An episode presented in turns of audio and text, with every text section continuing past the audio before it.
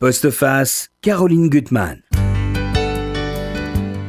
Ne pas fermer les yeux, mais prendre la mesure de ce qui se passe dans notre monde. Des civilisations millénaires assassinées, la montée de la barbarie, la peur qui s'installe partout et qui gangrène le monde. Devant un paysage de désolation, que faut-il faire? Mon invité a choisi d'observer, de scruter, d'interroger inlassablement, sans jamais aucun parti pris, pour tenter de trouver une lueur dans les ténèbres. Amine Malouf, bonjour. Bonjour. Je suis très heureuse de vous recevoir pour ce magnifique livre, Le naufrage des civilisations, chez Grasset. Vous êtes vraiment un citoyen du monde. On se connaît depuis des années. Et, et- et là, ce, cœur que vous avez, cette générosité, cette tolérance et, et cette mesure, je trouve que ça rend ce livre magnifique. Parce que chaque moment, vous essayez de comprendre à partir de quand l'édifice s'est fissuré, à partir de quand il s'est effondré, en, creusant en vous, parce que votre histoire, elle est très très riche, votre vie, euh, elle est née dans, dans l'univers levantin, c'était un, un monde porteur d'un immense espoir, et puis pourquoi ça s'est arrêté là? Et puis il y a ce talent que vous avez, je trouve, qui vous est vraiment particulier, c'est que savoir mêler l'histoire, la quête de l'histoire, la quête de la marche de l'histoire au récit. Et ça, je trouve que depuis tous vos livres, hein, que ce soit euh, les, les croisades vues par les Arabes, Léon l'Africain, le, le, le- le Rocher de Thanos où vous avez eu le prix Goncourt et tous les autres, il y a ce talent-là qui vous est vraiment propre. Et dans Le naufrage des civilisations, chez Grasset, on retrouve ce, ce style qui est bien à vous. À côté de moi, Barbara Bonjour. Lambert, vous allez rencontrer et découvrir. Alors, elle- je pense qu'elle, elle a une petite solution euh, au naufrage des civilisations. Est-ce que ça vient par Les- la jante fami- Euh, féminine, les, vous les pensez femmes, les femmes ont, ont des choses à nous apprendre, effectivement. Et j'ai, oui, je, je vous invite à découvrir deux nouvelles voix de femmes qui sont, sont splendides. Bon. Vous partagez cette opinion-là Absolument. Alors c'est vrai qu'avant l'émission, ben, on était tous complètement atterrés et, et malheureux parce qu'il y a quelque chose qui, qui a disparu euh, avec, euh, avec la, l'incendie de Notre-Dame C'est- c'est- et, et- et des images qui se sont rajoutées à ça. C'était vrai que c'est certainement un incendie involontaire, mais c'est un pan de notre histoire de, no- de- de- et, et de le voir comme ça se consumer. Moi, il y a un moment, je ne pouvais plus regarder les images. C'était abominable. Je ne sais pas, Amine, ce que vous pouvez nous lire et, Barbara sur, sur, sur la disparition de Notre-Dame, qui est quand même le symbole le plus fort de la France. C'est vrai qu'hier soir, nous avions tous les yeux fixés Mhm. Sur ces images terribles de l'incendie de Notre-Dame de Paris. Euh, bâtir une cathédrale, ce n'est pas seulement euh, euh, affaire d'architecture, ni seulement même affaire de religion.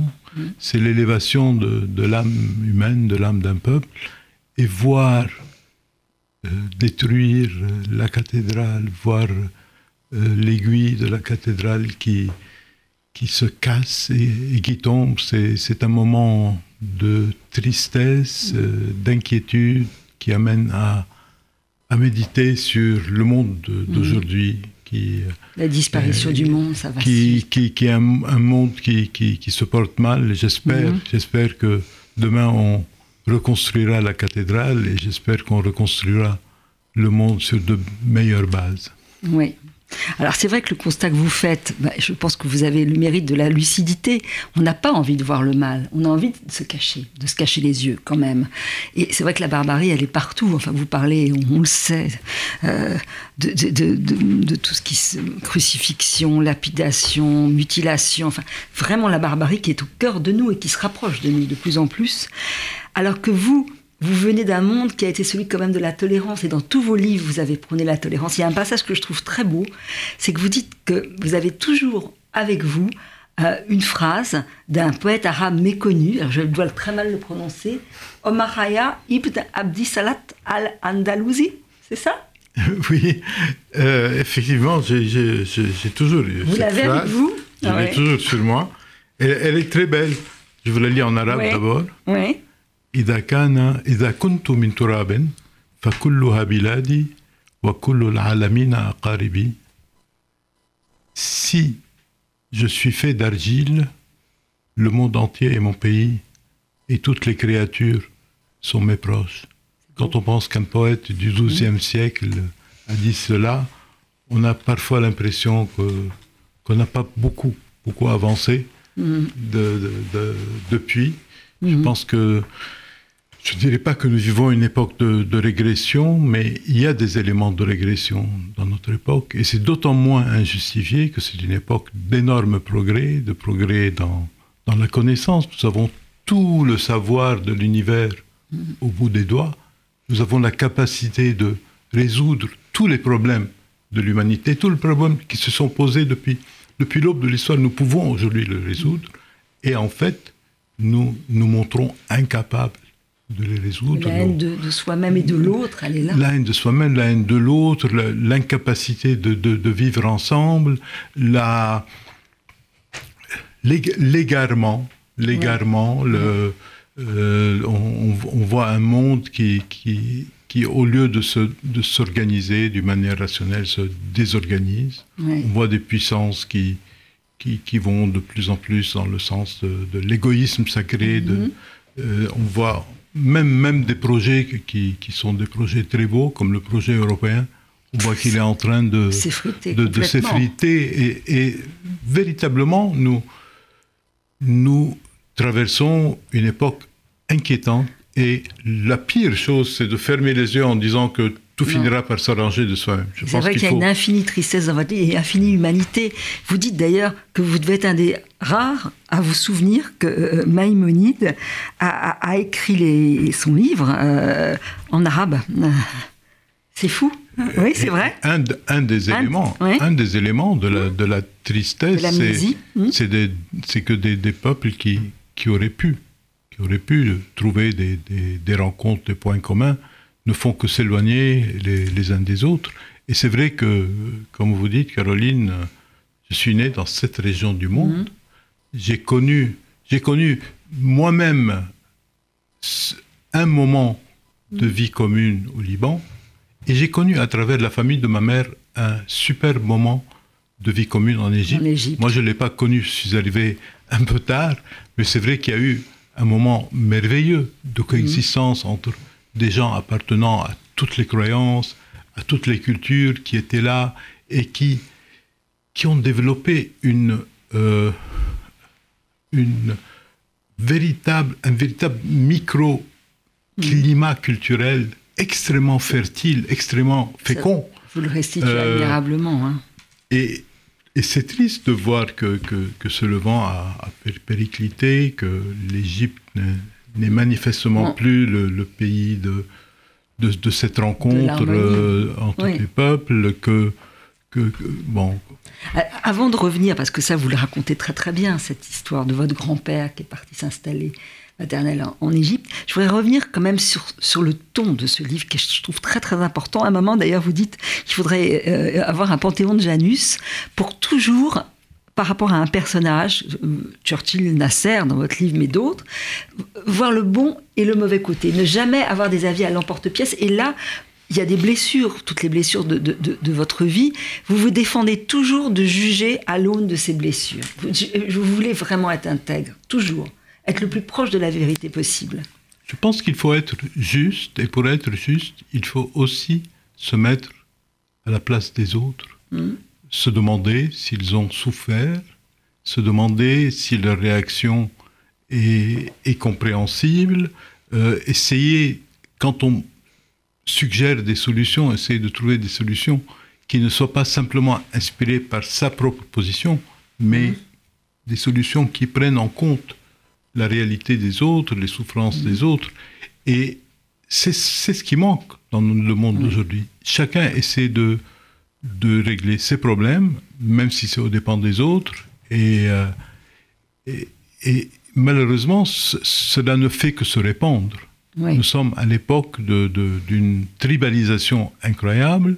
C'est l'égoïsme sacré et des peuples et, et des communautés et des individus. Nous sommes dans, dans un monde où chacun se sent euh, habilité à euh, faire ce qui est dans son intérêt, quitte à écraser les autres. Nous sommes dans un monde où, où le principe d'égalité, par exemple, a complètement disparu. On, on considère qu'il est tout à fait légitime que, de, de- de- que l'inégalité se développe, que on, on, s'amuse à, compter qu'il y a 8 personnes ou 15 ou 20 dont la fortune est l'équivalent de celle d'une moitié de, de l'humanité. Et, on, trouve ça amusant, intéressant. Je trouve ça quand même un peu obscène. Et alors, ce qui est très très beau quand même dans ce, dans ce livre, c'est que vous prenez votre histoire comme modèle. C'est l'histoire de la chute, finalement de la faillite du Levant, qui aurait dû être le modèle, parce qu'il y avait tous les, tout, tous les ingrédients pour que ça soit un modèle pour le monde. Et pourquoi finalement il y a eu, pourquoi ça n'a pas marché? Alors à la fois vous êtes resté en, Égypte peu de temps, mais c'est vrai que c'était votre seconde patrie, c'était la, patrie de votre, de votre mère. Et là aussi, il y a des descriptions de, de, cette Égypte-là qu'on a oubliée. Alors, lui, c'était Héliopolis, c'était un grand-père Amine. Alors, dites-nous quand même, cet Amine, comment, c'est incroyable ce grand-père. En, fait, la, famille de ma mère s'est mhm. installée en Égypte dès la fin du 19e siècle. Mhm. Mon grand-père, qui se prénommait effectivement comme moi, mhm. Amine, euh, venait de la montagne libanaise. Et, il est allé en Égypte et bon, il euh, n'avait pas de, formation particulière. Et sa spécialité qui, a, lui a permis de, permis de s'installer et de commencer à travailler, c'est qu'il savait dompter les chevaux. Donc, euh, il, il, pendant toute sa jeunesse, il a dompté des chevaux et apparemment, ça lui permettait de, vivre. Et puis, euh, ma grand-mère, elle, elle est née en Anatolie. Et en Anatolie, au début du XXe siècle, il y a eu des pogroms. Mhm. Et euh, c'était dirigé contre beaucoup de communautés minoritaires, et, et, notamment contre les Arméniens, bien sûr, mais aussi contre toutes les communautés chrétiennes. Et euh, sa famille a émigré vers l'Égypte, qui était à l'époque une, une destination tout à fait euh, recherchée. Oui. Il y avait une qualité de vie euh, en Égypte. Il y avait aussi un aspect qui était, qui était moins reluisant, c'est que les communautés euh, étrangères en Égypte avaient un statut particulier. Hmm.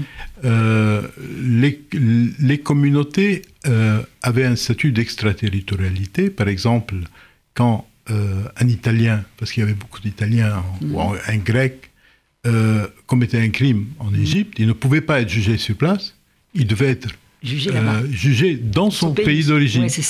Et, et, ça, comme on imagine, ça a provoqué des, des ressentiments euh, incroyable.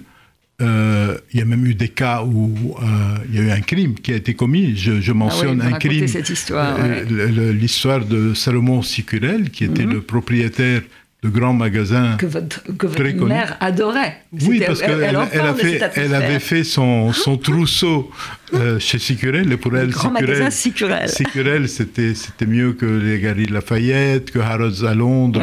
Et pour elle, c'était le, le, temple du chic. Absolument, et euh, elle m'en parle jusqu'à aujourd'hui.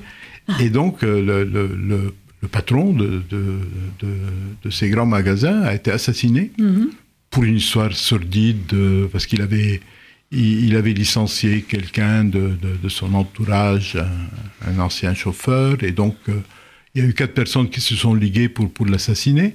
Et il se trouve que deux des quatre meurtriers étaient de, de nationalité italienne, et on n'a pas pu les juger, et ils ont été renvoyés en Italie. Et on, peut supposer qu'ils n'ont jamais été jugés en Italie. Il y a mhm. un qui était grec et euh, il, y a un seul qui était apatride. Eh Et donc, euh, personne n'était là pour le défendre. Il a été pendu comme principal responsable, alors que manifestement, c'était, un, comparse. Euh, entre parenthèses, la fille de Salomon Sicurel, Lily, a épousé Pierre Mendès France. Oh. Ah oui, c'est amusant ça. ah, c'est incroyable. oui, c'est, ça je, je l'ai découvert en, en, recherchant euh, l'histoire de, de parce que ça a provoqué en 1928, je crois, un, un, un, tollé, parce que les gens se disaient, mais, mais quand même, ça n'avait rien à voir avec la, la, la, religion des uns et des autres. Mais les gens étaient, étaient choqués de voir qu'on pouvait tuer quelqu'un. Mhm. Et puis euh, s'en aller euh, chez son consul et, et être totalement C'est vrai que c'est choquant quand même. Ouais. ça. Mais vous racontez très bien ce foisonnement culturel, ce cosmopolitisme, euh, des chanteurs, Oum Kalsoum, on la connaît, mais il y avait une chanteuse qui, a- qui chantait tous les chants juifs. Il y avait- Enfin, il y, a- il y avait Il y- vraiment il y, un- il y avait t- de- de- des gens qui venaient de partout et qui avaient toutes les langues. Bon, Ouais. en France, le musical, le musical a été peuplé de, de personnes qui venaient d'Égypte. Bon, on se souvient de Dalida, Mhm. de Moustaki, de Guy Béard, de Claude François, qui est né, né à Ismaïlia en Égypte. Il y avait pendant longtemps des, des- des- des gens de, de- dans tous les domaines d'ailleurs, Bon, euh, des, poètes, des, philosophes. euh, C'était un grand moment Et- et, en, en même temps, il y Ah. avait cette, cette faiblesse, Ouais, cette va- faiblesse de, de, de, de la société égyptienne de l'époque Mm. qui, qui a fait monter le ressentiment et à un moment donné, ça a explosé. Et Nasser va signer la fin de ce paradis pour, pour les, les- les vôtres, qui, parce que vous allez être chassés. Et je voudrais lire juste ce passage. Pour ma part, c'est à l'âge de 8 ans que je m'étais rendue une toute dernière fois dans notre maison d'Héliopolis. Ma mère m'y avait emmené avec elle pour que je l'aide à ramasser quelques affaires personnelles avant que les lieux ne soient évacués pour toujours. Ma grand-mère venait de succomber à un cancer. L'immeuble était à son nom et sur son lit de mort, elle l'avait vendu, signe des temps, à un officier de l'armée égyptienne. À vil prix, forcément, mais elle avait fait promettre à l'acheteur de laisser sur la façade la statue de Sainte Thérèse qu'elle avait fait venir d'Italie 25 ans plus tôt pour veiller sur la maison nouvellement construite. L'officier a tenu parole et ses héritiers de même. Aux dernières nouvelles, la sainte est toujours à sa place. Ça, je trouve ça, je trouve ça merveilleux. Alors, vous allez vivre aussi un second paradis, bah, c'est quand même votre Liban, euh, qui était le refuge, vous le dis, de, de tant de mal- mal-aimés du Moyen-Orient. Il y avait toutes les communautés qui y étaient. C'est extraordinaire quand on pense à ça. Le, le Liban n'a- n'avait pas le même problème. La société libanaise, il n'y avait pas de problème d'extraterritorialité. L'idée, l'idée qui présidait à la création de- de- du Liban, c'était de donner à toutes les communautés une existence reconnue, de leur donner une part de, de- de la vie politique euh, et autres, et, euh, et une dignité. Euh, Donc euh, le- les gens pouvaient, pouvaient pratiquer le- leur religion, ils, ils avaient des, des- des associations. des- Le problème du, du Liban, c'est que les communautés avaient pris l'habitude depuis très longtemps d'avoir des protecteurs extérieurs. Et donc chaque communauté avait son, protecteur. Moi qui appartiens à une toute petite communauté qui s'appelle les Grecs catholiques, notre euh, puissance protectrice n'était pas très présente, c'était l'Empire austro-hongrois. Et je me souviens encore que dans mon village, on jouait avec les petits-enfants sous une grande photo de l'empereur François, euh, euh, François Joseph. Oui, C'est- c'est- dingue.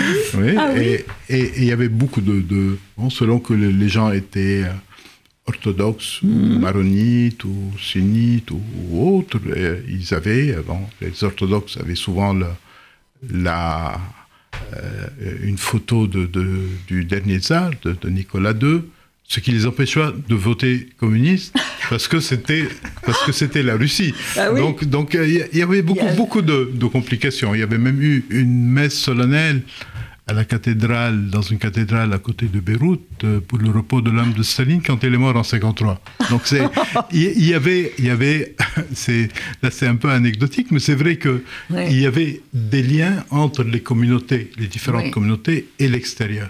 Et à un moment donné, c'est devenu autre chose parce que euh, la, la région est devenue beaucoup plus dure, beaucoup plus euh, violente, et le fait d'avoir des protecteurs extérieurs a fait que beaucoup de forces euh, le- locales, comme la Syrie, Israël et d'autres, et beaucoup de c'est forces devenu même, internationales ont commencé à intervenir C'est dans le devenu une pays. sorte de terrain de, de- où toutes c'est devenu un- Israël- c'est devenu un Israëlo- terrain. euh, voilà. un terrain de, de, de- De guerre. d'a- d'affrontement et, et ça n'a pas arrêté. en fait. Alors, ce que vous montrez aussi, ce qui était vraiment un, un pays qui était vraiment un pays d'avant-garde, que ce soit dans le journalisme, dans les écoles, dans le- la gestion des banques. Votre père aussi, qui vous a beaucoup donné, était journaliste. Et son regard là aussi toujours pondéré. Il y a euh, la, guerre des six jours, il va avoir une sorte de prudence qui va être un, et vous l'avez suivi hein, en, commençant comme journaliste à, Anar. moi j'étais fasciné par, par mon père. J'imagine que je n'étais pas le, seul enfant à être fasciné par ses parents, mais c'est vrai que je faisais comme lui. Mon père aimait écouter les informations tout le temps. Mm. Il écoutait la radio, il, il, était journaliste, euh, il dirigeait un journal, et tous les autres directeurs de journaux lui envoyaient leurs journaux. Donc le matin, on recevait une douzaine, une quinzaine de journaux, et lui les lisait, et moi je les lisais aussi avec lui. Euh, et euh, je l'ai suivi également quand j'ai voulu commencer à travailler. J'ai travaillé comme journaliste. Mhm. Euh, et vous racontez d'ailleurs, vous avez été partout dans le monde. Et pendant, hein, pendant 15 ans, avec tout. pendant 15 ans, j'ai parcouru le monde. Chaque fois qu'il y avait un événement important, je voulais y aller. Mhm. Quand j'ai appris que euh, les, choses étaient en train de se, de se, de se corser en, au Vietnam et qu'on était près d'une bataille décisive, je suis parti là-bas. Je me suis installé à Saigon.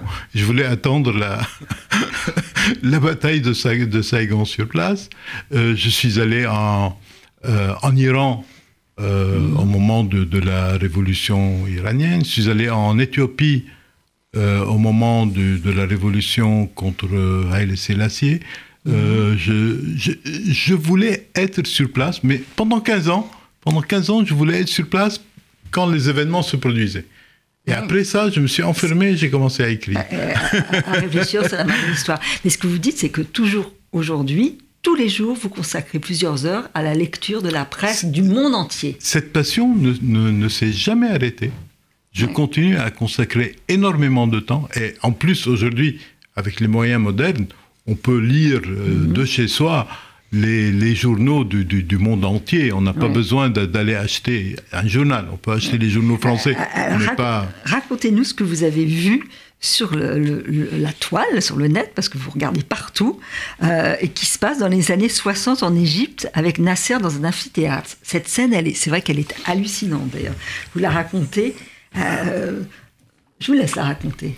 Euh, on, peut voir effectivement sur la toile une scène étonnante qui doit dater de 65. Mhm. On voit Nasser qui s'adresse à un public très large dans une grande salle et euh, il raconte un entretien qu'il avait eu avec le chef des frères musulmans. Mhm.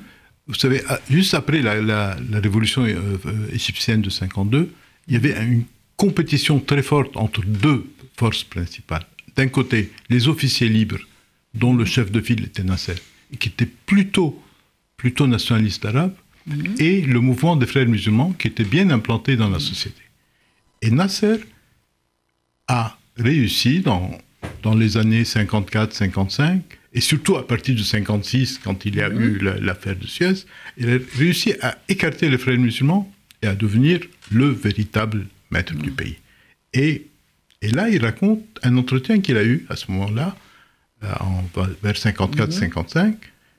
avec le chef des, frères musulmans. Et, et Nasser dit à son public, vous savez ce qu'il m'a demandé? Il m'a demandé de voiler les femmes égyptiennes. Et immense éclat de rire dans la salle. Et quand on regarde ça aujourd'hui, on se dit, mais c'est une autre époque. Aujourd'hui, personne ne dirait une chose pareille et certainement personne dans la salle ne, rirait de cette manière. Et quand il parvient à surmonter son fou rire, il se met à numérer les demandes formulées selon lui par le dirigeant islamiste. Les femmes ne doivent plus travailler, les cinémas et les théâtres doivent fermer, etc. En d'autres thèmes, il faut que l'obscurité règne partout. Et de nouveau les rires. C'est vrai que c'est surréaliste. En si peu d'années, que, voilà, cette obscurité soit tombée. C'est euh, une source d'inquiétude, de, mais en même temps, mm-hmm. un peu d'espoir aussi, parce qu'on se dit que si le curseur a bougé de cette manière durant les 30 dernières ou 40 dernières années, on peut espérer qu'il va bouger dans un autre sens dans les 30 ou 40 années qui mm-hmm. viennent. Mm-hmm. Donc, on se dit, ce n'est pas figé, ça peut évoluer dans un sens ou dans l'autre. En tout cas, on, peut espérer. Alors, vous posez énormément de questions. On, va les voir avec vous. On va laisser Barbara présenter ses livres aussi. Mais avant, dire, ce qui est formidable, c'est que votre question, c'est se dire qu'est-ce qui cimente les peuples? Il y a des faux ciments, euh, qui, souvent là, euh, des fausses religions, d'ailleurs, qui ne sont même pas des religions. Qu'est-ce qui cimente les peuples? Est-ce qu'il y a des idéaux communs? Vous revenez, alors je trouve ça très intéressant, votre analyse du communisme, quand vous parlez des, des- yeux des, jeunes Afghanes qui avaient un idéal, quand on voit comment elles sont aujourd'hui. Alors sans euh, du tout euh, vous leurrer, hein, mais il y avait quelque chose qui portait les, les, les êtres, une réflexion aussi sur la, la guerre israélo-palestinienne. Qu'est-ce que c'est d'être un vaincu? Comment on peut surmon- surmonter une défaite? Euh, En parlant si bien de Mandela, finalement, et de son regard d'aller vers ceux qui l'ont sadisé, hein, enfermé. Euh, Qu'est-ce que ça veut dire les conservatismes, la montée des conservatismes? Là, il y a une date que vous avez trouvée qui est pour vous une sorte de marque-page dans l'histoire. Et ça, je trouve ça passionnant, votre analyse, parce que ça va coïncider avec la montée des, des, des- des crises identitaires. Enfin, tout ça, il y a une- vraiment une, une lecture passionnante de l'histoire dans ce, dans ce livre. Mais je laisse Barbara, parce que je pense qu'elle a raison. C'est les femmes qui vont nous sauver. Oui. Ben, ça ne veut pas dire qu'on n'aborde pas, que les femmes n'abordent pas des sujets graves. Ah non Alors, la première femme que je veux vous présenter, euh, c'est une nouvelle voix, euh, puisque c'est un premier roman, Impasse Verlaine, de Dali Farah, euh, chez Grasset. C'est. En, en fait, il. j'ai un- blanc. J'ai un gros blanc. C'est un premier roman, et c'est un premier roman qui, qui est extrêmement maîtrisé. Euh, il y a une maîtrise incroyable dans, dans, dans ce livre, et en même temps, cette maîtrise, elle est indispensable dans la mesure où euh, elle était un peu imposée dans la mesure où Dalifara aborde un, un sujet grave, un sujet qui est sans doute euh, aborde une histoire qui est sans doute euh, autobiographique largement. Mhm. Donc, euh, quand il s'agit de parler de soi, il faut euh, de la maîtrise, et a fortiori quand on parle de quelque chose de douloureux. Euh, alors, parce qu'il y a le risque de, de verser dans l'autocomplaisance, euh, il n'y a pas un mot de. Il n'y a pas une, une once de pathos dans, dans ce livre. Au contraire, c'est une. Dali Farah parle dans une langue qui est, qui est très, très, très énergique, qui est très tonique, euh, qui est pleine de vitalité. Elle. Elle se paie même le luxe, en fait, euh, de faire de l'humour. De l'humour pour parler, en fait, de. euh, euh, des mères qui, euh, enfin du, du lien, du lien entre la mère et la fille et, et d'un lien douloureux puisque là il s'agit d'une mère qui euh, qui maltraite, qui malmène, qui malmène sa fille. Donc tout démarre dans les Aurès dans les années 50. Euh, Vendredi est une petite fille euh, solaire, une petite fille euh, joyeuse, espiègle, qui est belle comme le jour, mais elle subit la violence quotidienne de sa mère. À 17 ans, elle est mariée de force euh, à un- manœuvre qui travaille sur des chantiers en France. Donc elle se retrouve en Auvergne à 17 ans, enceinte, et elle accouche d'une petite fille qu'à son tour, elle va rouer de coups. Alors, à la souffrance physique s'ajoute une autre forme de souffrance qui est beaucoup plus euh, dévastatrice et qui tient au lien particulier euh, qu'une mère a à sa fille. Et Dali Farah, dans les premières euh, pages du texte, nous, nous dit Le proverbe berbère dit que le paradis de la fille est sous le pied de la mère, car c'est la mère qui décide du salut de sa fille. Mhm. On ne rompt pas le lien avec la mère euh, euh, comme ça. Hein, c'est euh, alors il se trouve que alors, la petite fille, la petite fille dont il est question ici, est la narratrice. hein. Mhm. Euh, Cette narratrice euh, a bien conscience de la monstruosité de, de Vendredi, parce que sa mère s'appelle Vendredi, de cette femme, mais en même temps, euh, elle ne peut pas se détacher de, de- de cette mère. Il y a de l'amour qui reste. hein. Elle Mhm. dit euh, J'ai très envie de dire à Vendredi que je l'aime, Mhm. parce que je l'aime. Alors, elle, ne peut pas s'empêcher de l'aimer, elle ne peut pas, se- elle peut pas rompre avec elle, parce qu'elle finit par prendre conscience, en fait, que euh, vendredi, comme elle dit, sommeille en elle. Des années à penser que je n'étais pas de son ventre, d'autres à espérer que l'on m'arrache à elle, d'autres encore à m'agiter pour ne pas lui ressembler, et enfin je comprends que vendredi m'a faite à son image, je viens de son nombril.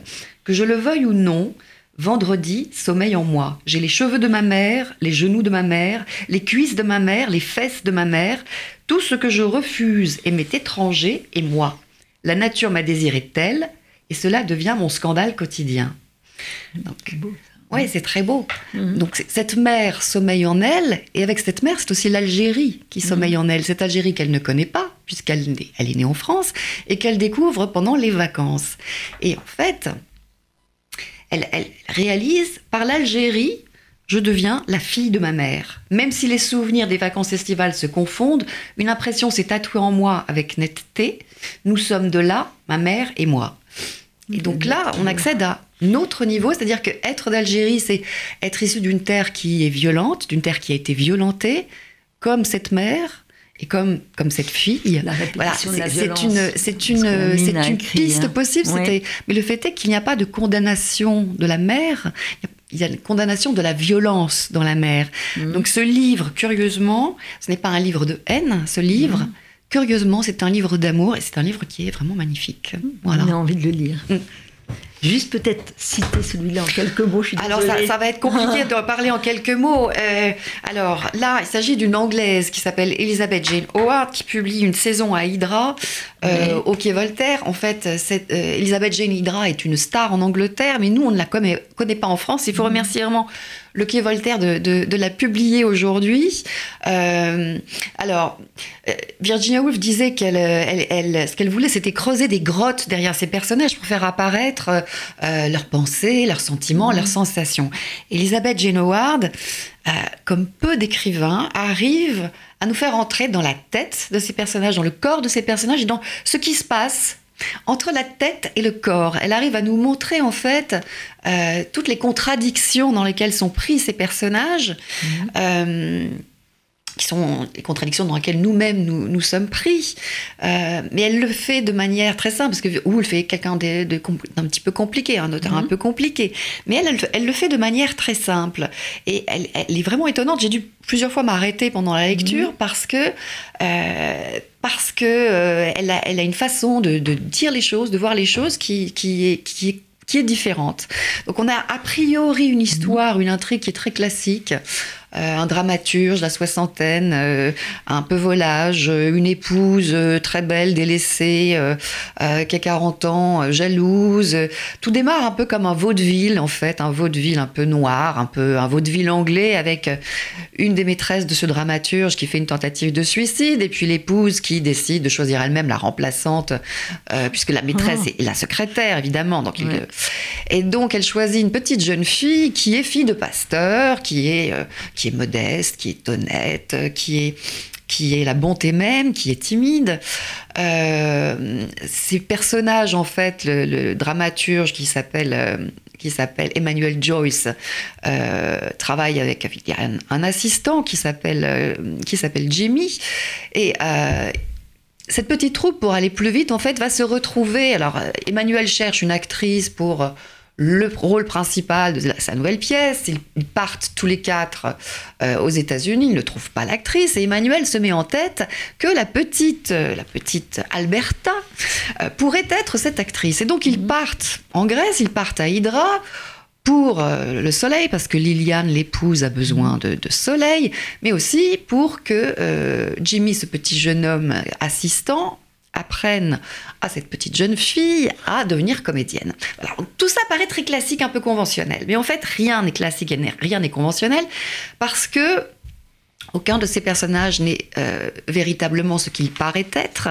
Il est à la fois ce qu'il paraît être et autre chose, et bien d'autres choses. C'est le génie des Anglais. c'est le génie des Anglais, c'est de nous, Ah ouais. de nous faire apparaître tous les Mm. personnages qui sont en nous. Donc, ce livre Ouais. qui est, voilà, on est dans un décor euh, Ouais. fabuleux, euh, sophistiqué, euh, riche, et en fait, c'est une espèce d'odyssée, une espèce de traversée des apparences, hein, pour reprendre un, un- un- un titre à la Wolf, puisque en fait, chacun de ces personnages va finalement euh, au terme de ce voyage, au cours de ce voyage, choisir le- lequel de- des personnages qui est en lui est le bon. Il va devoir choisir quel rôle en fait est le plus juste pour lui-même. Euh, donc il faut, il faut définir ce rôle, il faut euh, décrocher ce rôle et il faut le tenir. Et, voilà, c'est un très beau livre qui parle en fait de la découverte de soi et de ce voilà, de ce, de ce travail que l'on doit faire sur soi pour, euh, pour être à sa place, pour, pour être à sa juste place. Voilà. Merci Barbara. C'est pas si loin que, euh, du travail que vous faites, Amine Malouf, dans le naufrage des, des civilisations. C'est déchiffrer ce monde sans, sans avoir d'arrière-idée en, tête toujours et d'observer.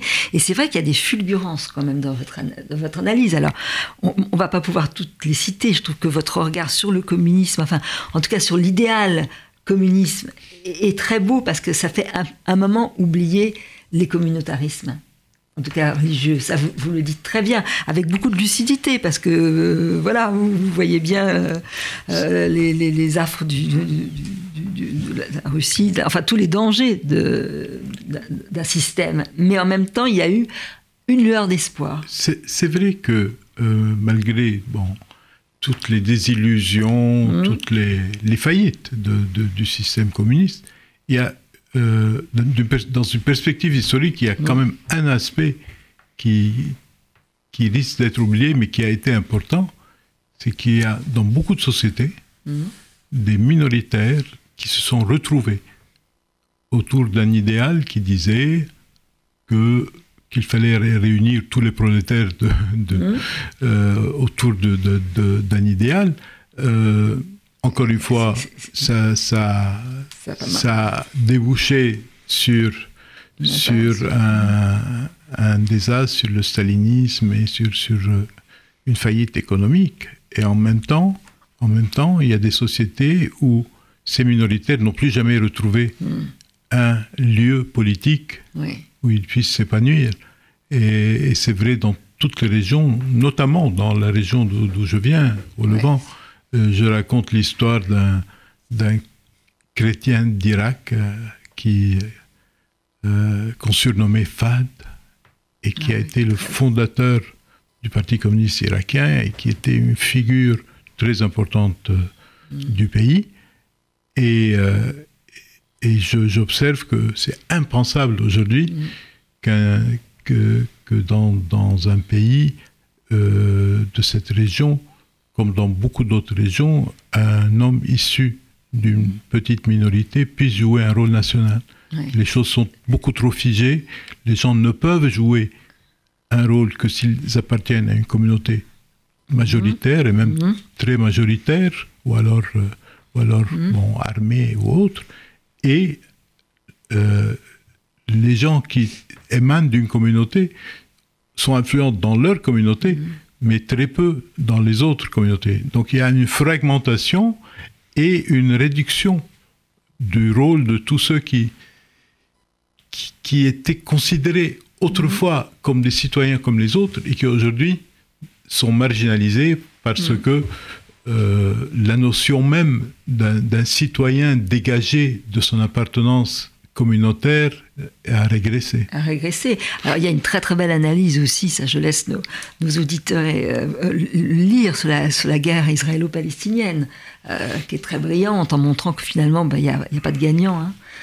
il y a des un perdant, mais il y a un gagnant et que malgré tout, il y a la, paix.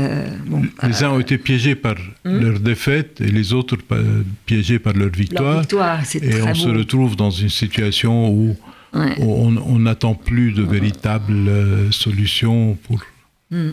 Pas pour les, décennies à venir, donc on est, on est, on est, c'est complètement, c'est complètement bloqué. Vos lectures est très, très, très, intéressante. Et puis toujours en continuant, il y a, vous avez cette fulgurance et vous dites d'ailleurs que cette date-là, vous avez senti le, le, sol trembler sous, sous, sous, vos pieds. C'est l'année 79. C'est-à-dire qu'il y a, il y a c'est vrai, des choses très importantes qui se sont passées il y a une juxtaposition qui donne à, penser que ça a été quand même l'irruption, a aidé à, l'irruption quand même des. J'ai le sentiment, effectivement, quand je passe en revue tous les événements auxquels j'ai assisté depuis hum. que j'ai commencé à. J'ai ouvert les yeux sur le monde, donc il y a quasiment 60 ans, il y a une année charnière qui, a, qui explique le basculement, qui explique comment le monde a dérapé. Et pour moi, hum. cette année-là, c'est 1979. Il y a un, certain nombre d'événements qui se déroulent autour de cette année. Les deux les deux éléments, événements pivots sont d'un côté la révolution iranienne, février 79, mhm. de l'autre l'arrivée de Margaret Thatcher au pouvoir, mai 79. Mhm. D'un côté, on a une, dans le monde musulman une prise de contrôle et, qui, qui, ne va plus s'arrêter de d'un islamisme politique militant, radical, assez nettement anti-occidental, et dans le monde occidental, la montée d'une nouvelle manière de gouverner, mhm. euh, puisque à partir de, l'Angleterre, ça va se, répandre aux États-Unis et, un peu partout à travers le monde, une nouvelle manière de gouverner qui va devenir la norme, mhm. euh, avec l'État qui, qui est de, de, moins en moins important et l'État qui joue un rôle social de plus en plus limité.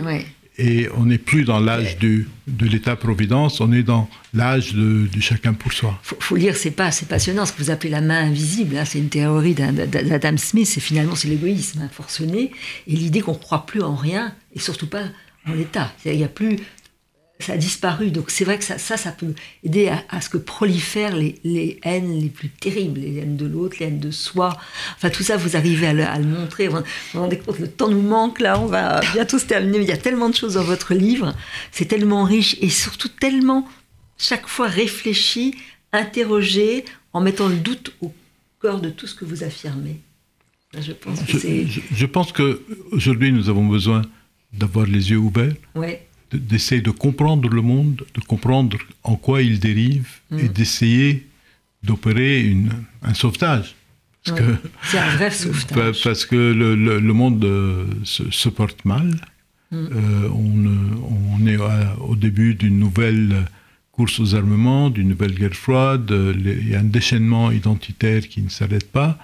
Et on a véritablement besoin de s'arrêter un moment et de se dire nous avons les moyens de résoudre les problèmes de l'humanité, essayons de modifier notre regard, essayons de trouver des solutions. Et c'est un peu le, cri d'alerte que lance ce livre. Il faut le, le cri d'un écrivain comme vous, qui a le goût des mots et puis qui a la générosité et la tolérance. Je pense que c'est deux valeurs qui sont essentiel pour être humain, et ça vous l'avez, vous le montrez dans ce livre, qui est magnifique, Le naufrage des civilisations chez Grasset.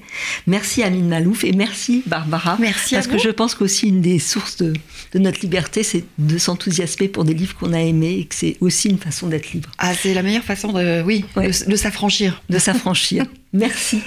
Merci à très vite. Merci.